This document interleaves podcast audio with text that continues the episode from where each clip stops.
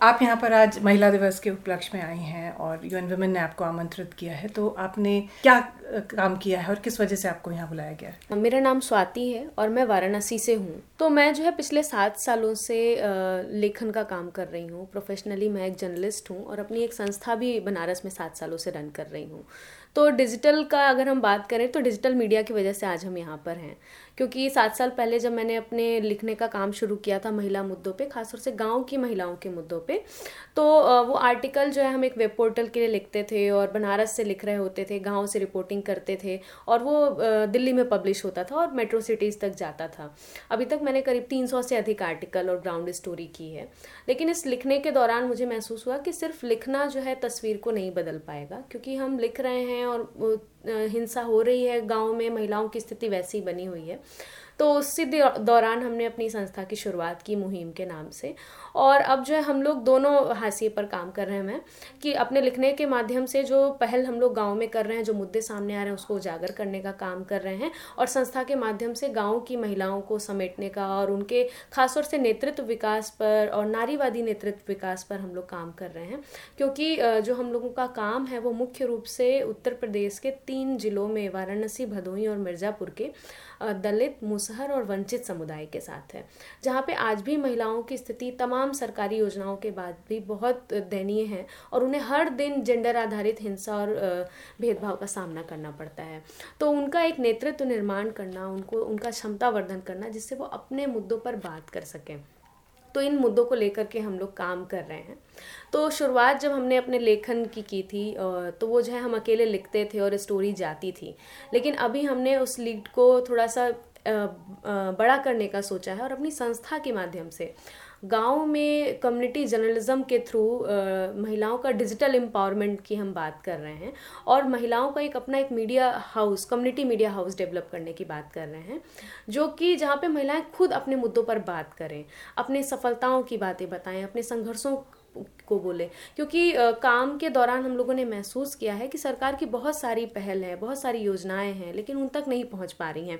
क्योंकि महिलाओं को कभी बोलना नहीं सिखाया जाता है, उनको कहीं आना जाना नहीं सिखाया जाता है।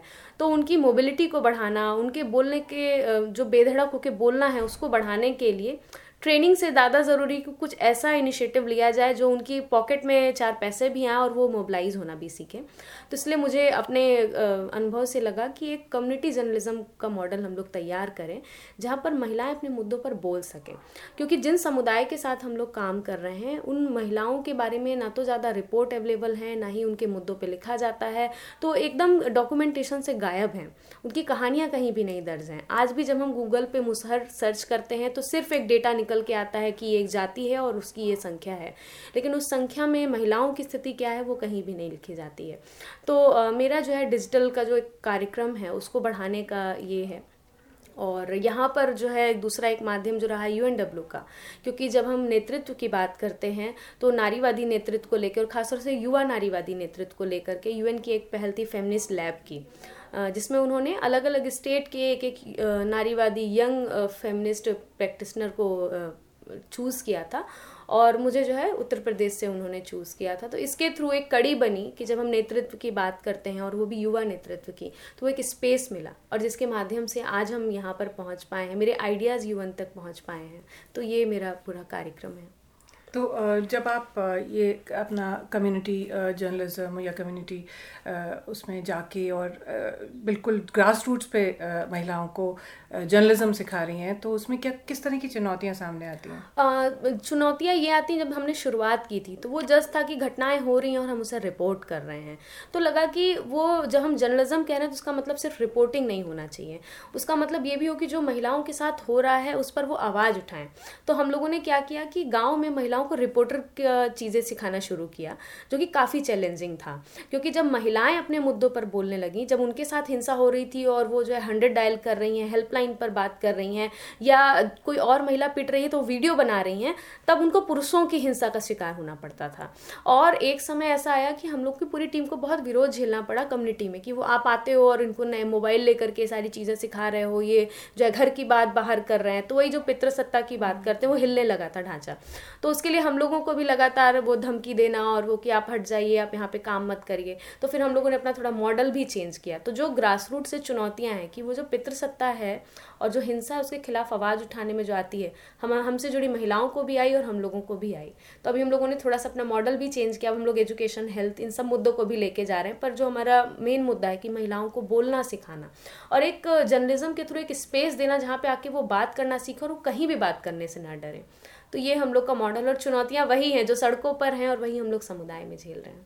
तो आगे आगे इसको और किस तरह बढ़ाना चाहिए हम लोग बहुत जब हम युवा की बात कर रहे हैं और सात साल का ही समय है, जो कि बहुत कम है, लोग कहते हैं। तो कि जब हम विस्तार को उसको सोचते हैं कि मेरा मॉडल धीरे धीरे सक्सेस हो रहा है, क्योंकि महिलाएँ अब पार्टिसिपेट करती हैं। वो फ़ोन करके कहती है, दीदी, आइए और वीडियो बना लीजिए इसकी, ये घटना हो रही है। तो इसका मतलब है कि महिलाओं में एक सेंस डेवलप हुआ है।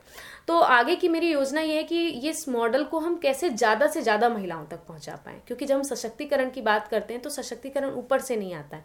नीचे से हमें शुरुआत करनी पड़ती है, महिलाएँ खुद अपने हक के बारे में बात करें। तो इस पहल का और चूँकि कम्युनिटी जर्नलिज्म का जो आइडिया है वो थोड़ा सा नया है, हम लोग के क्षेत्रों में बिल्कुल देखने को नहीं मिल रहा है।